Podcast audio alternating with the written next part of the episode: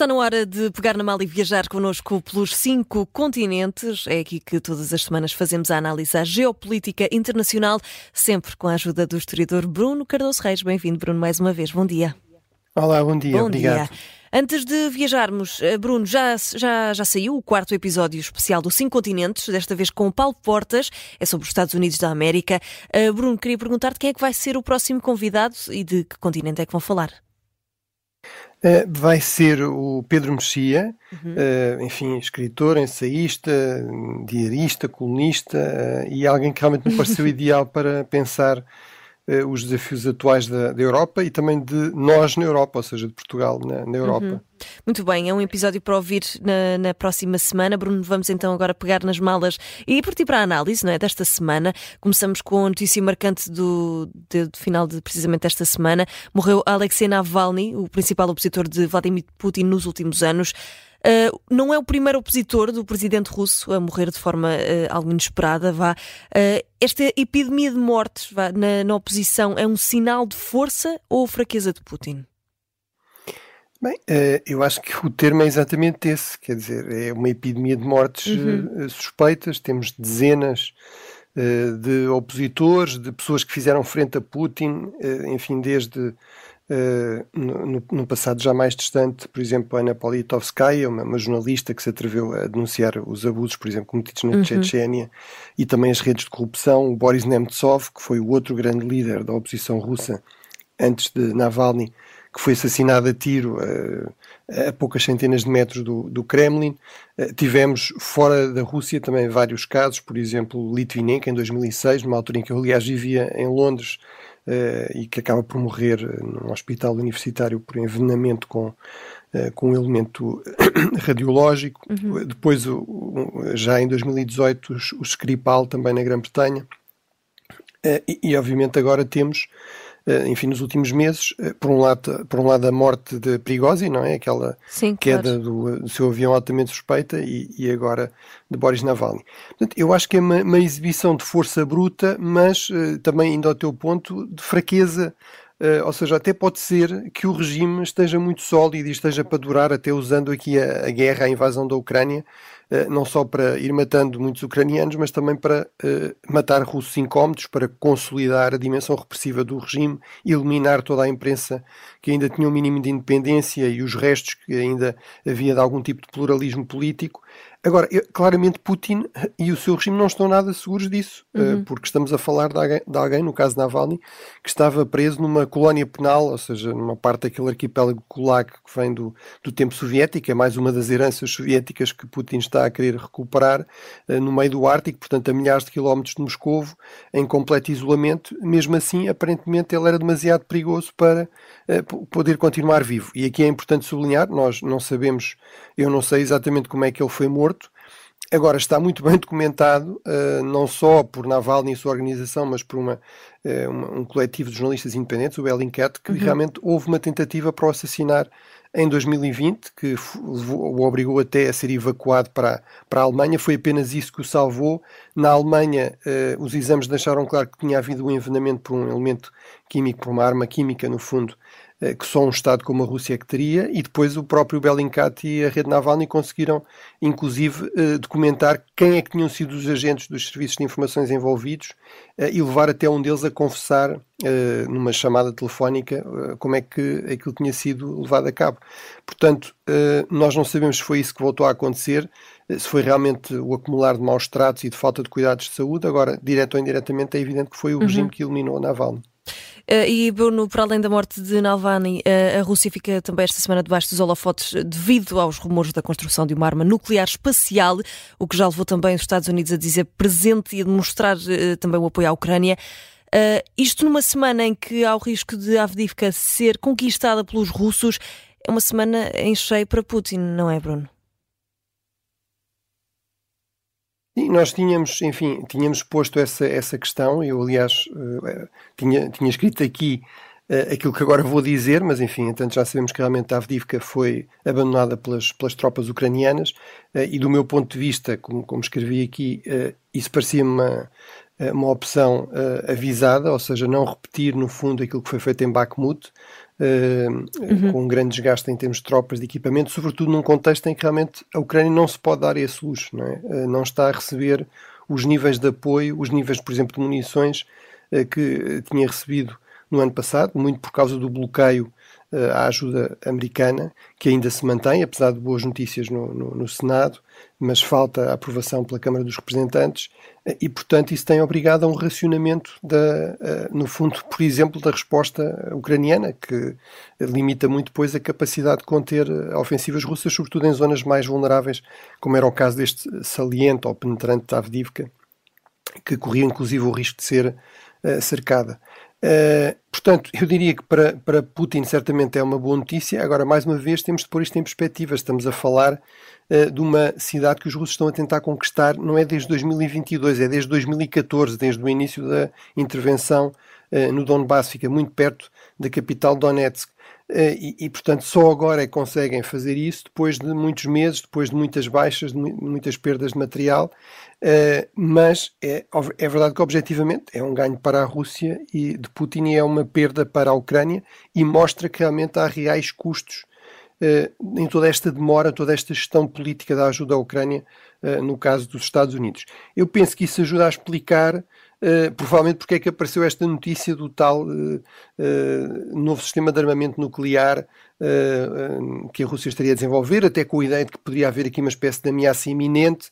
foi o responsável da comissão, de, da comissão parlamentar das informações, portanto, dos serviços secretos, que veio divulgar isso, um republicano moderado, favorável à ajuda à Ucrânia. Do meu ponto de vista, provavelmente ele tentou aqui seguir o conselho que um outro senador republicano, eh, logo a seguir ao fim da Segunda Guerra Mundial e no início da Guerra Fria, o senador, o senador Vandenberg, terá dito ao presidente Truman que a única forma de garantir que os americanos realmente abandonassem o seu isolacionismo tradicional de, que vinha desde o período da independência e aceitassem realmente manter uma presença, por exemplo, na Europa, em termos de garantia de segurança, de tropas, eh, era realmente eh, assustá-los, eh, era, no fundo, pregar-lhes um susto de morte, não é? E, portanto, penso que se calhar foi isso que vimos aqui, porque realmente a informação que depois tivemos é que o sistema não está operacional, que só viria a estar operacional daqui a alguns anos, e aí temos sempre que nos lembrar que Uh, os, os, Estados Unidos também têm capacidade tecnológica militar muito avançada, inclusive espacial, uh, e que nestes sistemas de armamento novos, uh, muitas vezes rapidamente se consegue restabelecer algum tipo de mecanismo de dissuasão, em, em, que se percebe que o outro lado também tem capacidades daquele tipo e que, portanto, se elas forem usadas por um lado, depois pode haver retaliação pelo outro uhum. e isso acaba por evitar o seu, o seu uso. Uhum. Bruno, no conflito do Médio Oriente, continua aqui a dúvida: há ou não um acordo de cessar-fogo? E, e, pergunto se achas provável. Aponta-se aqui duas semanas. O que é que falta, Bruno? Uh, bem, eu não consigo, não consigo prever. Uh, é, é, um facto que há uma pressão crescente. É, é, é um facto que essa pressão uh, é mais visível também da parte de alguns aliados importantes de Israel, a começar pelos próprios Estados Unidos, que estão muito preocupados com a situação humanitária em, em Gaza, que estão muito preocupados com as consequências de um ataque à zona de Rafah, que é a cidade mais a sul de Gaza, os mesmos junto à fronteira do Egito, e onde, entretanto, se concentraram muitos dos deslocados internos, daquelas pessoas que foram sendo avisadas por Israel para se retirar de outras zonas. Israel insiste que é possível no fundo, eh, dar tempo às pessoas para sair e criar condições mínimas uh, de vida para essas pessoas noutras zonas de, de Gaza, que, onde entretanto não há operações militares ativas, mas isso parece ser complicado. Agora, o problema aqui realmente de base é que, de um lado, temos o Hamas que não parece querer ceder em relação a algumas exigências mais maximalistas que dificilmente seriam aceitáveis, dificilmente são aceitáveis até por elementos mais moderados da elite política israelita. Eh, não é apenas a questão de Netanyahu. Por exemplo, a libertação de 500 presos condenados por crimes de sangue, por, por, por, ataques terroristas, eh, condenados à prisão perpétua, que é a pena máxima no caso de Israel. Por exemplo, a exigência da retirada total uh, das tropas israelitas de Gaza, uh, como condição para a libertação de todos os reféns. Portanto, isso parece difícil de aceitar, mesmo por outros responsáveis israelitas. Por outro lado, também é verdade que, uh, sobretudo Netanyahu, precisa aqui de algum tipo de vitória se quiser sobreviver politicamente uh, a esta guerra, a este desastre, ao desastre, ao massacre do 7 de outubro, que afetou muito a credibilidade dele como alguém que é capaz de garantir a segurança uh, de Israel. Portanto, realmente parece-me um acordo bastante difícil. Eu diria que seria desejável, certamente, e provavelmente até indispensável, pelo menos uma pausa de algumas semanas, e seria provavelmente até do interesse de Israel evitar fazer já essa operação militar e realmente dar tempo Uh, dar condições para uh, que os civis pudessem deslocar dessa zona. Uh, mas isso não parece todo garantido, inclusive porque o Hamas também não tem interesse em que isso aconteça, não é? Prefere manter aqui o máximo de escudo humano em torno da, das capacidades que ainda tem, das, das capacidades militares e da liderança que ainda tem em Gaza. E para além disso, Bruno, há também queixas de que os ataques dos úteis estão a afetar não só a economia, mas também a ajuda humanitária ao Sudão. Achas que estes ataques podem parar em breve? Bem, uh, os úteis têm apresentado sempre estes ataques à navegação civil, que obviamente são completamente ilegais à luz da lei internacional, são uma forma de pirataria, não se pode atacar alvos civis deliberadamente, e isso inclui obviamente navios, marinheiros, mas como uma espécie de ação humanitária para defender uh, Gaza. Ora, aquilo que este caso nos vem a recordar é que estes ataques não só são ilegais, não só representam eh, um, um, enorme problema para a segurança económica global, uhum. para não só vem agravar o, o problema da inflação, eh, não só afetam muito negativamente, por exemplo, uma economia importante na região como é o Egito, eh, que depende muito do, do que recebe pelo atravessamento do canal do Suez e, obviamente, tivemos uma quebra para menos de metade da navegação nesta zona, mas também tem um terrível impacto humanitário num conflito ali logo ao lado, no Sudão, mas esse sim um conflito completamente esquecido. Estamos a falar de 2 eh, milhões de refugiados nos países vizinhos e de 6 milhões, estima-se, 6 milhões de deslocados no interior do Sudão. Portanto, só os refugiados são, mais que, são basicamente a população de Gaza. Ora, toda esta gente, obviamente, precisa de apoio humanitário, numa escala massiva, muito superior, inclusive, à de Gaza, e tudo isso é uh, terrivelmente afetado porque, basicamente, os únicos portos do Sudão são no Mar Vermelho e, portanto, são afetados por este enorme risco para a navegação que é representado pelos ataques uh, dos úteis. Portanto, eu acho que isto ilustra bem o que é que é verdadeiramente um conflito esquecido. Quanto à atitude dos úteis, infelizmente não me parece que seja previsível que ela se altere. Estamos a falar, sobretudo, de uh, sudaneses africanos, muito, alguns deles inclusive até cristãos, que são, têm sido objeto de massacres e genocídios por milícias uh, fundamentalistas uh, já há décadas, que depois deram origem a esta Força de Reação Rápida, que é um dos dois grupos na Guerra Civil, e portanto, infelizmente, isso leva a que este conflito seja muito menos popular no mundo islâmico do que, do que é o conflito em, em Gaza. É, e, portanto, isso leva-me a crer que não, que os úteis não vão uh, propriamente ter em conta estes apelos, mas, mas veremos. Uhum. Bruno, vamos à Europa, uh, mais propriamente à relação de amizade ou não com a América. A relação ficou tensa esta semana entre Reino Unido e Estados Unidos da América, depois de David Cameron, ex-primeiro-ministro e agora ministro dos Negócios Estrangeiros britânico, ter apelado a que o Congresso norte-americano aprovasse novos apoios à Ucrânia. Ora, quem não gostou dos comentários de Cameron foi Marjorie Taylor Greene, representante republicana, que respondeu assim desta forma como vamos ouvir. Eu não quero saber o que é que o David Cameron tem a dizer. Acho que chamar-nos nomes, apelidar-nos de nazis, é rude. Não gosto desse tipo de linguagem. O David Cameron tem é de se preocupar com o país dele. Francamente, ele que se vá lixar. Aqui as palavras eh, duras, eh, pouco educadas eh, de Marjorie Taylor Greene. Que impacto é que isto pode ter, Bruno? Já, já está a dominar pelo menos a Conferência de Segurança de Munique.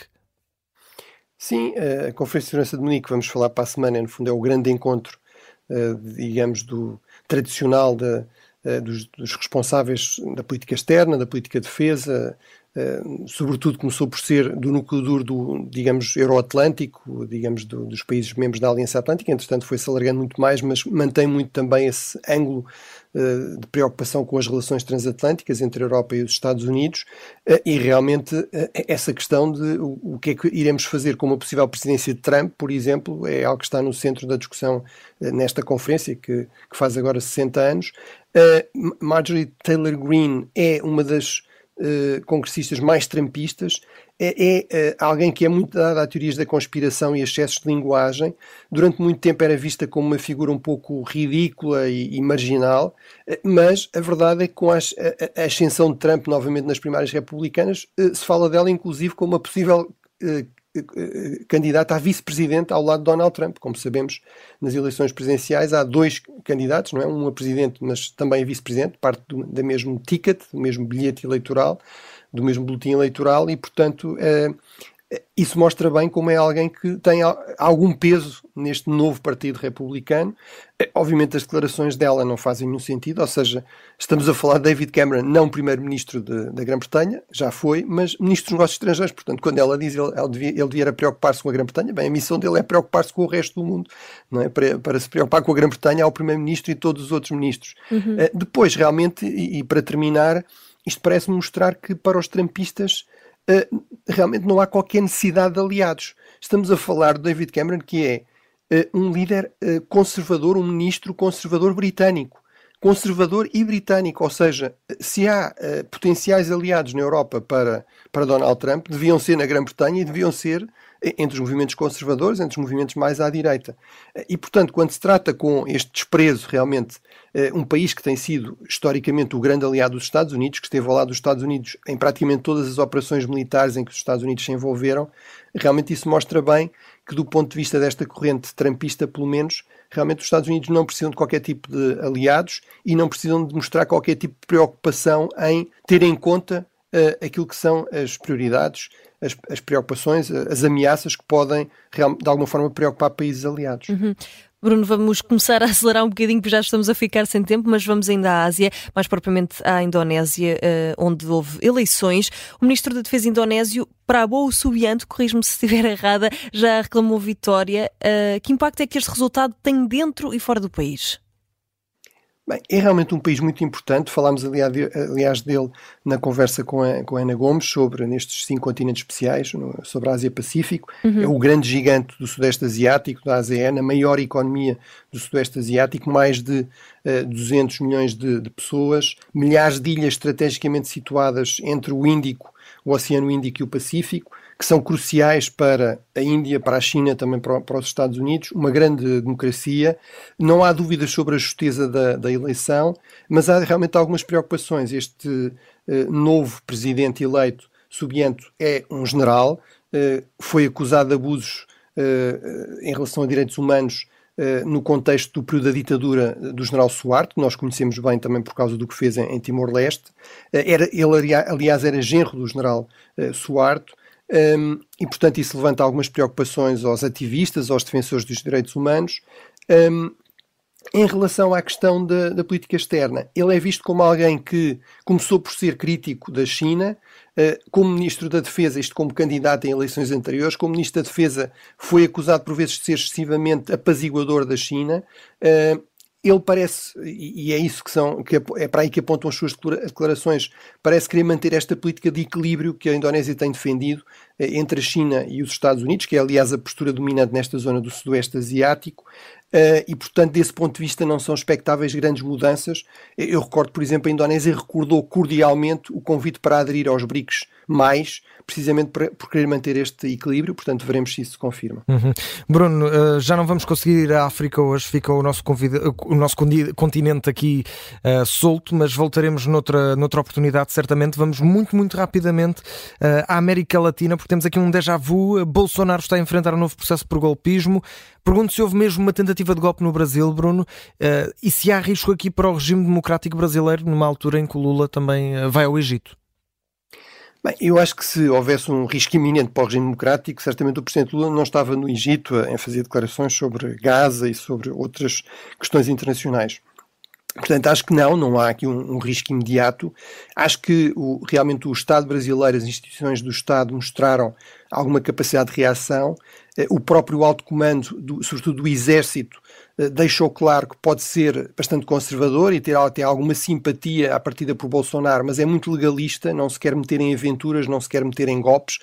Uh, e, portanto, acho que no, no, fundo houve aqui uma prova de fogo que mostrou algumas fragilidades, alguns perigos. Acho que houve realmente uma tentativa de fazer uma espécie de autogolpe, primeiro envolvendo as Forças Armadas, mas isso foi impossível porque realmente o, os generais uh, mais graduados do Exército Brasileiro recusaram isso e depois tentou-se aquele plano B, no fundo, aquela revolta a partir de baixo, tentando até usar isso como uma forma para pressionar os militares, uh, e isso acabou por falhar, uh, tudo isso acabou por falhar. Uh, Portanto, isso mostra algumas fragilidades. Realmente, numa democracia plenamente consolidada, à partida não existem esse, esse, tipo de problemas. Agora, infelizmente, temos realmente uma crise muito generalizada das democracias, até em democracias muito consolidadas, como é o caso dos Estados Unidos, e, portanto, o Brasil também faz parte uh, dessa, dessa tendência.